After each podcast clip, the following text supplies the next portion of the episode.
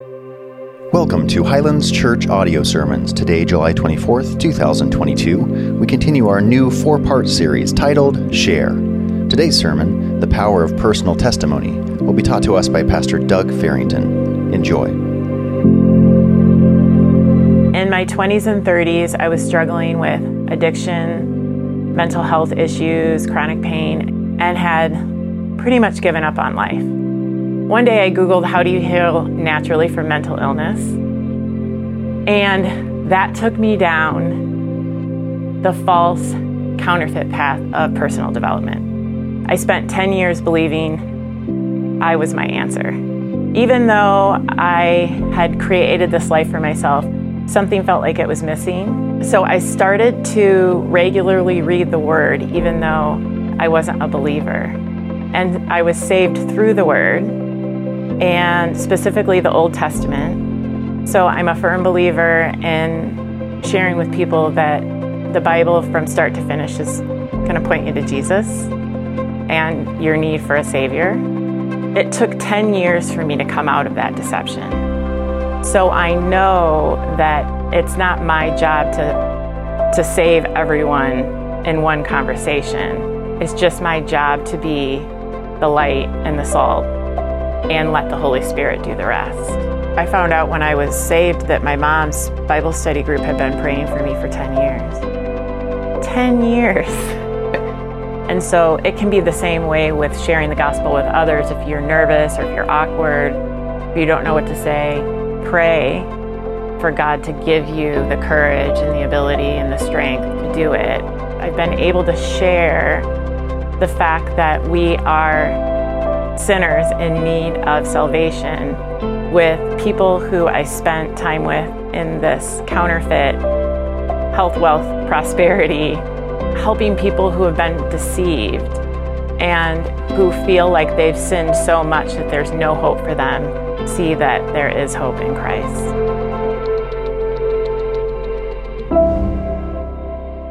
We are stepping into our third week of the Share series. And that's really all about equipping God's church to share the good news of Jesus. Now, a couple of weeks ago, Brendan did just a tremendous job of kicking it off, right? And, and telling us what does God's word say about not only about the gospel itself, but what we are supposed to do with it. Why is it so important that we share it? Ta- Brendan taught us about that. Last week, Joe took us through and really taught us well that that there is an adversary, there's somebody who's against us. When we want to step out and talk about Jesus, there's somebody who wants to make it difficult. There's an adversary, and he's at work. Right now, we're going to jump into this week. No messing around, both feet. Let's do this. Because today we're talking about the power of personal testimony. See, we as Christians, we sit here in possession of the most important, the most powerful message that there is. We might be sitting here with it, but we cannot be just sitting here on it, right? God's word tells us that we are to share. We are, we've learned this in, in this series, and, and perhaps you've learned this before. We are God's plan A and B and C and D, etc., for spreading his gospel message. Believers. That's, that's our job. It's, it's not something that we can go, I'm going to leave that to somebody else, or, oh boy, I, I don't know if that's my giftedness. No, no, no. We all are called to do that very thing. Now, when God gave us collectively, when He gave to the world the way and the truth and the life, the gift of the gospel message, fulfilled in the person of Jesus Christ, I mean, when He fulfilled His plan over 2,000 years ago, to bring reconciliation and salvation to his people, it was magnificent. It was perfect. It was beautiful. And it's so eloquently stated, simply stated, clearly stated in John 3:16. And if you've been around church very much, you've most likely not only have heard John 3:16, but you probably have it memorized. Even with such a familiar verse, I think it's really important to read it, to look at it and see it and ruminate on it. And we're going to do that together. John 3:16 says, "For God so loved the world that he gave his only son that whoever believes in him should not perish but have eternal life." And to all of us who have personally individually received that gift. To those of us who have believed on Jesus and recognized him as our Lord and Savior, he gave us not only new life and restored relationship with himself, but he gave us something else too. He gave us a story. Now, I grew up in a pretty big family. I'm the youngest of six kids. And my brother, who's nearest to me in age, the closest to me in age, is eight years older than I am. So while I am the baby of the family, if you're into birth order stuff, because of the age gap, I probably have more, more oldest or even only child characteristics than I do youngest child characteristics. Uh, but I actually have some of all of those things. And I like to say that I am multifaceted and complex, so you can't put me in a box. I think all of my five siblings would say that I'm just a mess, but that's all right. That's neither here nor there. I was raised in a Christian home.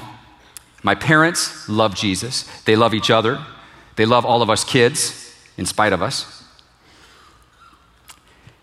We were very involved in church. My folks served in all kinds of capacities, basically during all of my growing up years, right? And we were at church all the time, my siblings and I.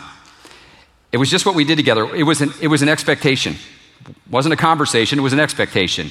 And it wasn't always easy, but my parents were committed to that. And I will tell you right now, I'm so thankful that they were because as a kid, with all the time that I spent at church, I learned a ton about Jesus and about God's Word.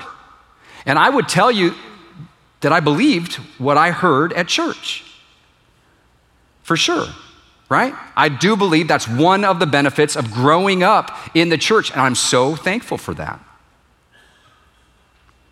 I would tell you, I would have told you then, I will tell you now that I, I believed in and I loved Jesus. And what a blessing that was. But something specific happened when I was eight years old. I had been at church with my parents on a Wednesday night. And it wasn't kids' church, it wasn't children's programming. It was what my church called, our church called, our Wednesday, or really our, our midweek prayer meeting. Prayer meeting. It wasn't a prayer meeting because it was Baptist, so it was a prayer meeting, okay? We would sing together, we'd pray together, and our senior pastor would always pick out a short passage from Scripture, a couple of verses, and give kind of a mini sermon at prayer meeting. And I don't remember everything that the preacher said that night, but I know that he was teaching from Romans chapter 5. And I do remember very clearly, very specifically, that when he read verse 8 in Romans chapter 5, something new clicked for me.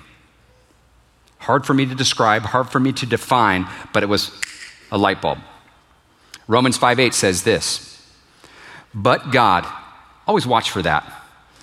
When God's word says, but God, something sweet is happening, okay?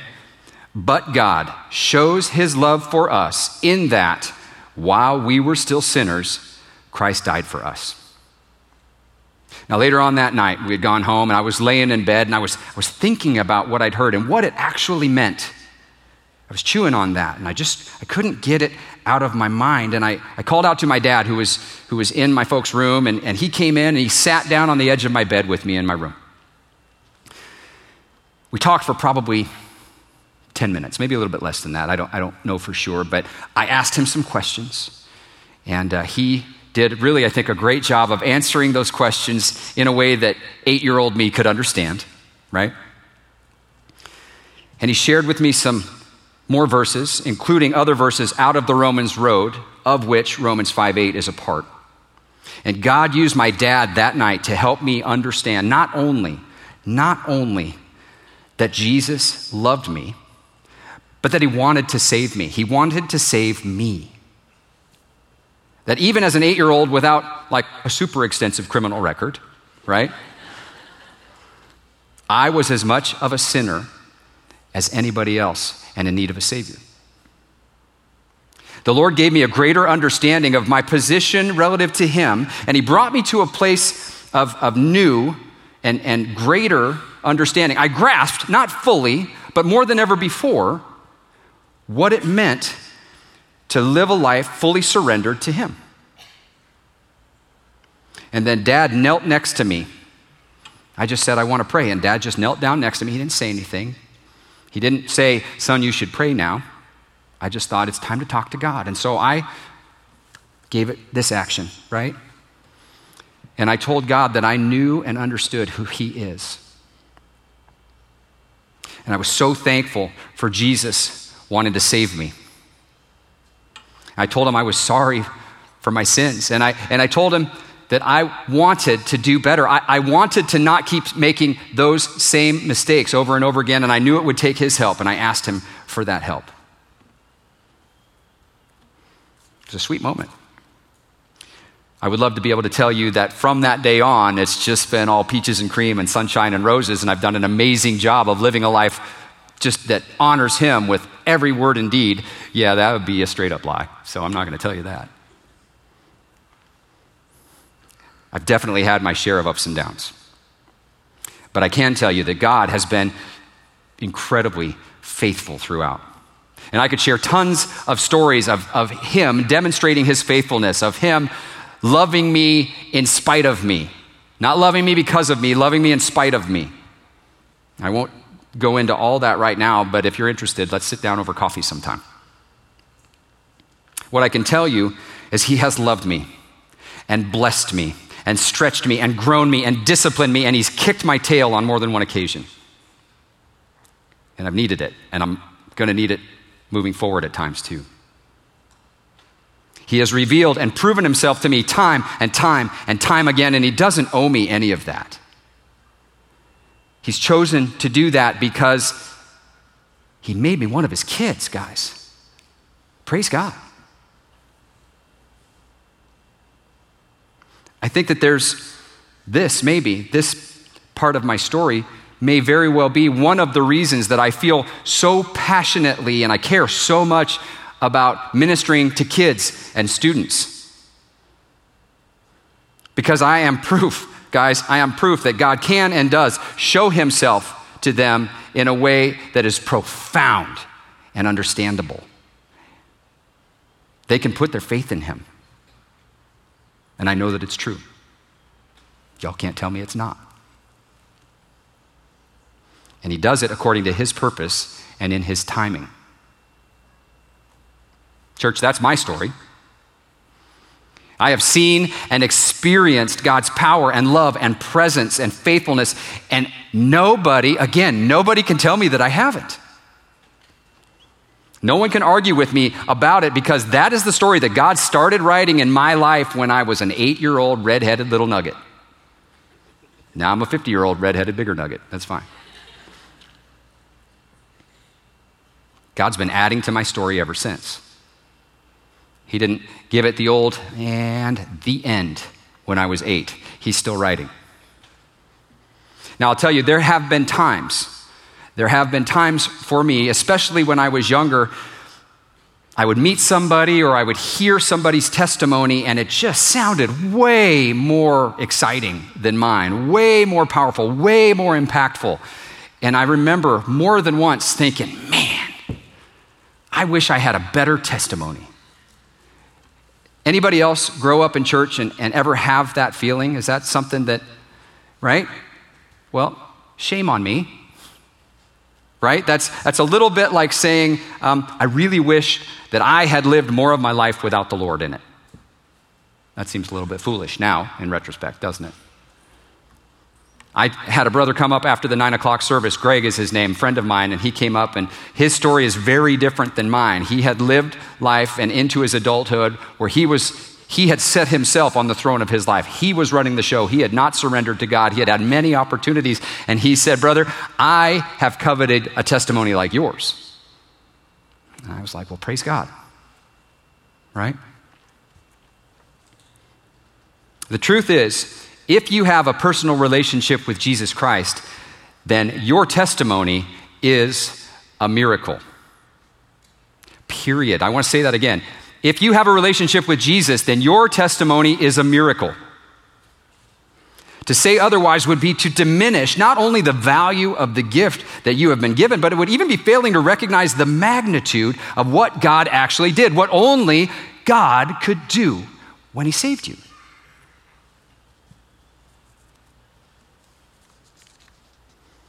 In the book of Ephesians, chapter 2, verses 1 through 5, The Apostle Paul writes something that I want to share with you. It'll be on the screen. And you were dead in the trespasses and sins in which you once walked, following the course of this world, following the prince of the power of the air, the spirit that is now at work in the sons of disobedience, among whom we all once lived in the passions of our flesh, carrying out the desires of the body and the mind, and were by nature children of wrath. I was eight. I was a child.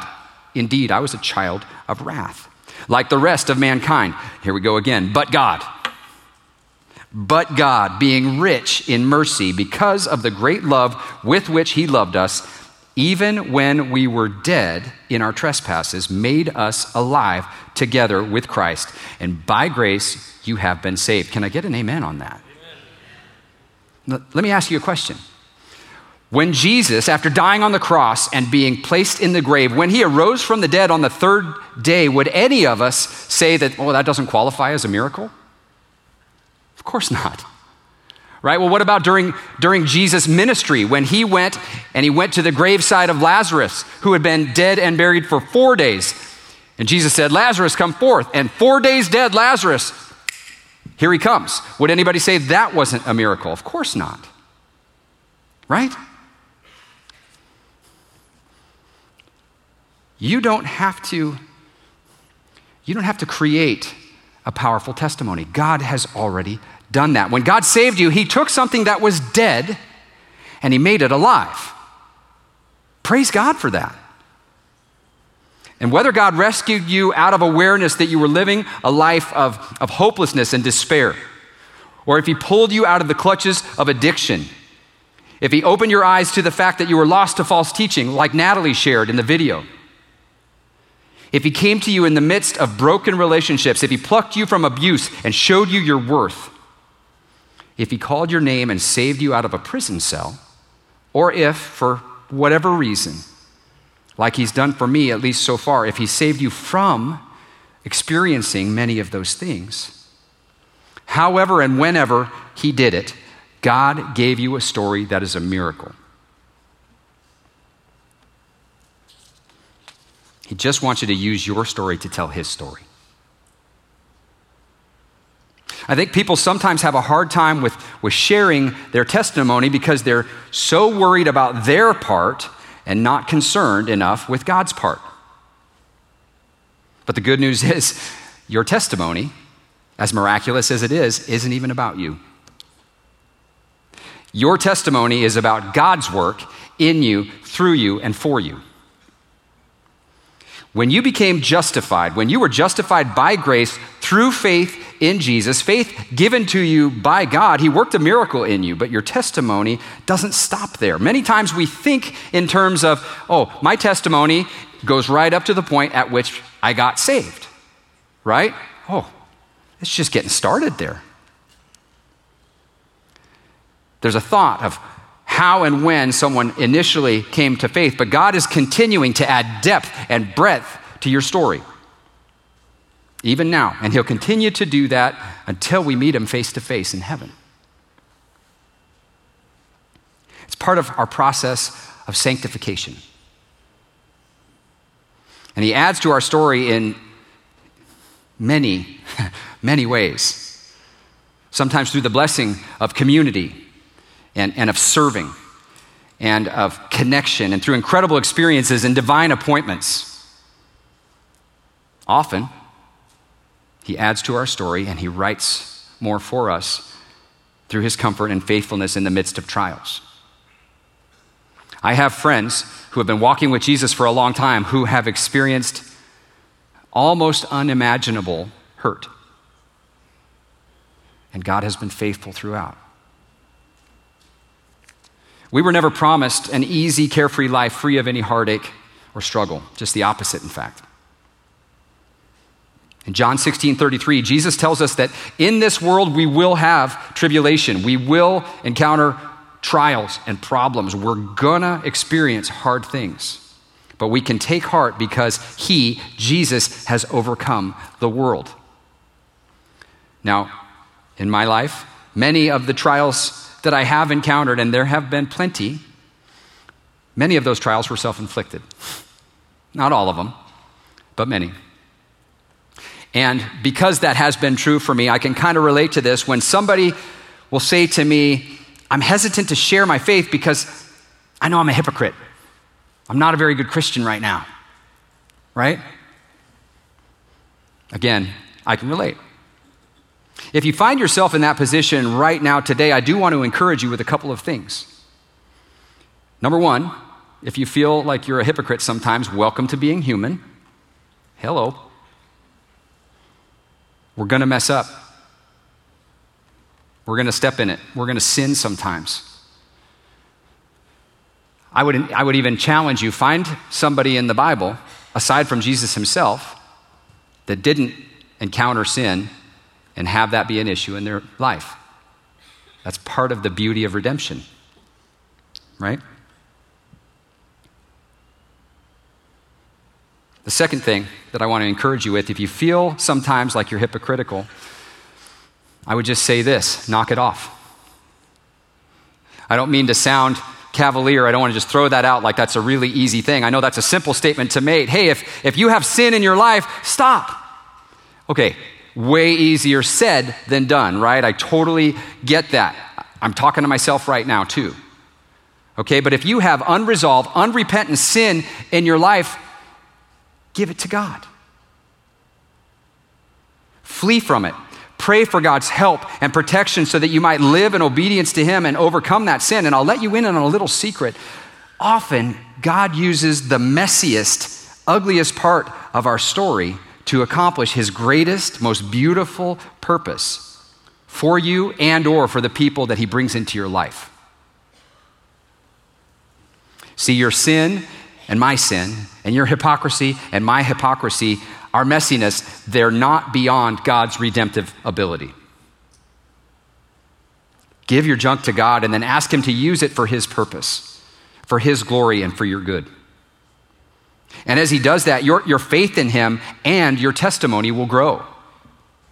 And not that you, you want to sin all the more so that grace may abound, right? As it says in Romans 6 2, by no means. Like, God doesn't need us to provide him more fuel for his redemptive work.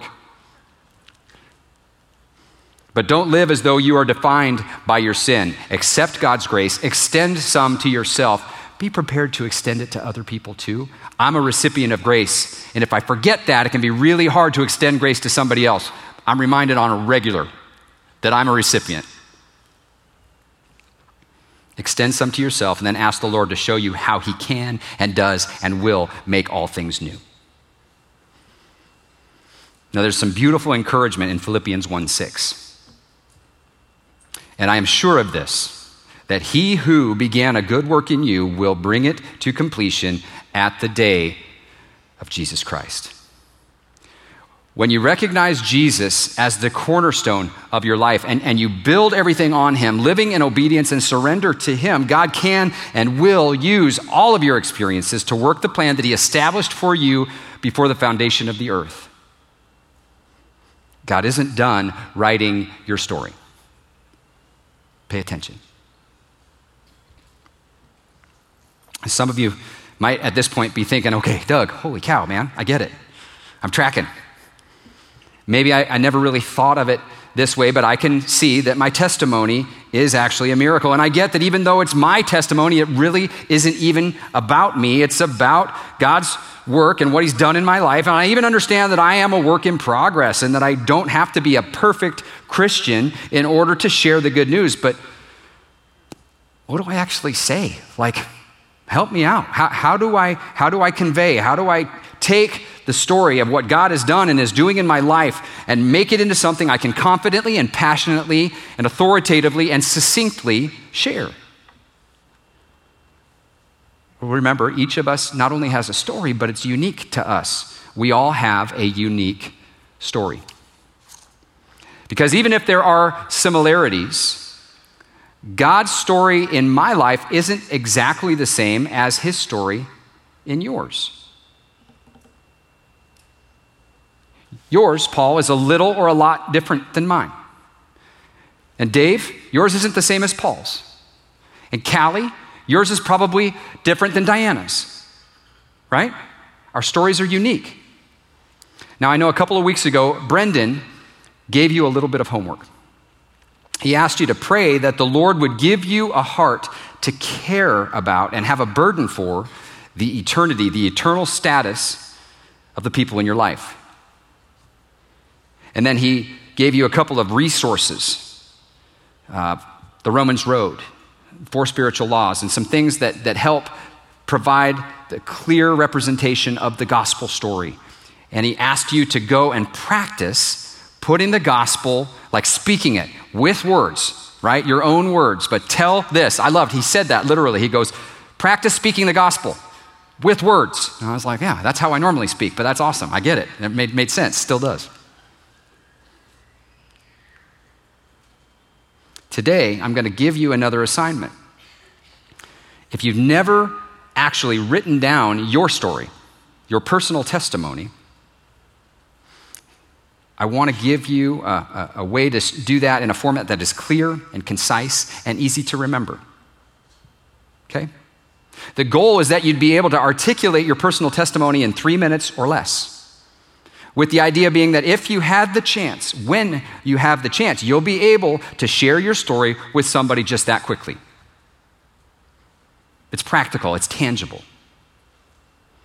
And I know that often, certainly for me, organizing my thoughts and pre- preparing myself mentally and spiritually and, and, and even practically can help build confidence when it comes to conveying information, especially important personal information. There are, there are three sections, three segments that I want you to think in terms of, and we'll put them up here on the screen. As you're thinking through your testimony, here are the three my life before I knew Jesus, how I met Jesus, and since I met Jesus. What I'm asking you to do is, is think and pray about how you would describe yourself and or your experiences in each of those sections and then go ahead and write it out in about 150 words or less per section. So we're talking about somewhere between 300 and 450 words approximately for your story. There's nothing magical about that. It's just that it seems like that's doable, right? It gives you a framework within which to work. My life before I knew Jesus, how I met Jesus, and since I met Jesus. And that since I met Jesus is what he's still writing right? So your testimony is going, like we talked about, it's going to grow. It's going to grow in depth and in breadth. It's expanding because God is always at work and his faithfulness never ceases. And he's doing something right now, he's doing something in your life. Whether you even know it or not, he's at work. If you've been here at Highlands for an Easter service in the last four, five, six years, you probably have seen some really beautiful examples of the before Jesus and the after Jesus stories in our cardboard testimonies. It's where members of the Highlands family would come out with a large piece of cardboard that has written on one side, the before Jesus side, something like failing marriage, lost all hope, ready to give up. And then they'd flip the cardboard over to re- reveal the after Jesus side, new life in Christ, he saved my marriage, hope restored. Something like that. And obviously, that's far fewer than 450 words. But you can see that it can be done. And that's a great illustration of what that looks like. You have an opportunity, and I would encourage you take the opportunity to flesh that out in a way that you can share. It can be super helpful as well as you're building that to look for a verse or a passage of Scripture that relates to your story. And maybe it's the verse that God used to call you unto himself, like he used Romans 5 8 for me. Or maybe it's, a, maybe it's just a totally different verse that he brought to you and just showed you in a beautiful, just spectacular way during your time walking with Jesus in, in the since I met Jesus time, that portion of your testimony. Either way, it's always a good idea to keep your testimony and, frankly, your life rooted in and measured against God's Word. Also, if you'd like some help, if you're thinking about this, you're like, I think I can do this, makes some sense. Man, I'd like to see an example. I'm so glad you asked. We actually have these books, and this is part of Highland's discipleship series of books. This is book six, and in chapter nine, it actually gives you those three sections to think in terms of and a sample testimony. This testimony is not yours, but it helps you see, got it, makes sense before I knew Jesus. This is how I came to faith, and this is what he's been doing since. So if you're interested and if you feel like this would be helpful, these books are available at Info Central. Grab one if you'd like, okay? To wrap things up, I'm going to ask you to turn or scroll, if your Bible is in your phone, to the book of John, chapter 9. We're going to camp out there for the last few minutes of our time together this morning. And while you're making your, your way to John chapter 9, one of the concerns or even objections that I hear when it comes to someone being hesitant to share their faith is when they say, you know, I don't, I don't think I know enough about Jesus. I don't know enough Bible. What if somebody asks me a question that I don't know the answer to? Well, that's a, that's a reasonable question. And very likely, that could happen, y'all. Pastor Bob, our lead pastor, he knows God's word incredibly well. Bob could be stumped. None of us knows everything, right? We don't know the answer to every single possible question. Some of us certainly know more than others. That's okay. We all start somewhere, right? I mean, I definitely know more now than I did when I came to faith at eight years old. I even know more now at age 50 than I did at 48 years old. I hope that you are learning and growing in your faith as well. We are where we are in our faith walk. It is important that we be growing in our knowledge and understanding of the Lord and His grace. This is not the thing where you go, sweet, sign the fire insurance policy, I'm going to camp out here. Our walk, you hear it said, it's a faith journey, it's a walk, things like that. That implies movement and progress, and I would encourage you in that. Some really good news is you don't have to know everything about God in order to share what you do know about Him. You don't have to know everything about God in order to be able to share what you do know about Him in John chapter 9, verses 1 through 7. We're going to go through chunks of John chapter 9 together. John 9, 1 through 7. As he passed by, he saw a man blind from birth. And his disciples asked him, Rabbi, who sinned, this man or his parents, that he was born blind? Jesus answered, It was not that this man sinned or his parents, but that the works of God might be displayed in him. That's powerful. We must work the works of him who sent me while it is day. Night is coming when no one can work. And as long as I am in the world, I am the light of the world. And then, having said these things, he spit on the ground and made mud with the saliva. Then he anointed the man's eyes with the mud and said to him, Go, wash in the pool of Siloam, which means sent. So he went and washed and came back seeing. I feel like that's a very understated way of saying what just happened there. Yo, this guy was born not being able to see. He lived, I don't know exactly how much life, but a number of years of life, totally blind, having never been able to see. Jesus made some mud with his spit, wiped it on his eyes, sent him to the pool of Siloam, said, Hey, yo, go wash this off. And the dude came back just presumably very shortly thereafter, able to see. Uh, John was like, Yo, he came back seeing. Okay, cool. But that's that's a blow mind moment, right? Verses 8 through 12. The neighbors and those who had seen him, seen him before as a beggar were saying, Is this not the man who used to sit and beg? Some said, It is he, and others said, No, but he is like him. Now, question Have you guys ever encountered somebody outside of your like normal context with them? This kind of reminded me of the first time that I saw one of my classroom teachers away from school like I saw a teacher at the restaurant and I was like, I didn't even know like you existed outside of the classroom. Right? So these folks are accustomed to seeing this guy sitting down begging because he can't see anything. And that's how they've seen him day in and day out. And now they see him and he's up and he's engaging and clearly he can see. And they're like, what just happened? Right? And the man kept saying, I am the man.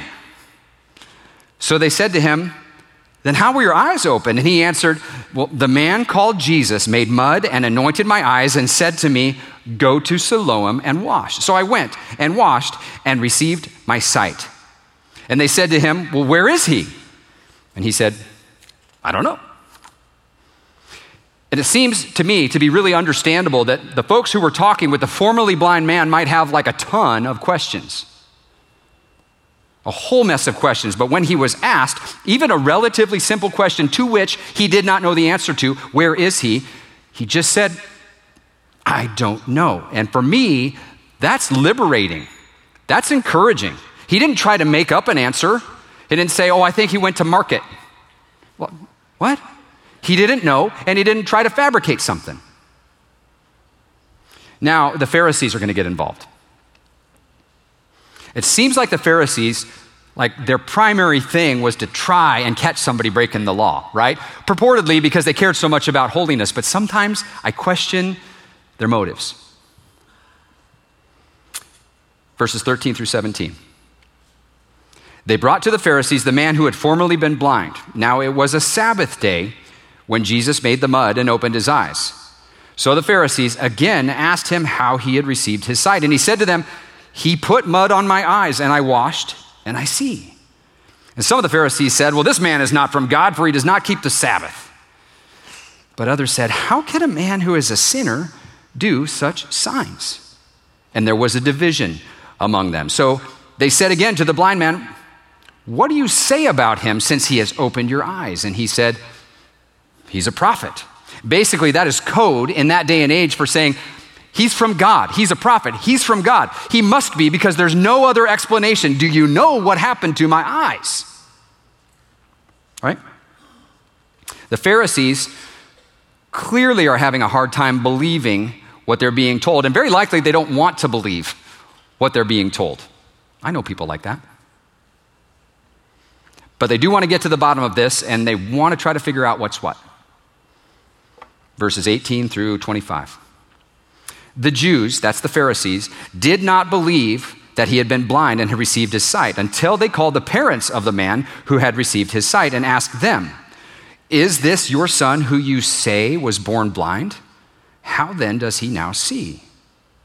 His parents answered, We know that this is our son and that he was born blind, but how he sees now we do not know, nor do we know who opened his eyes.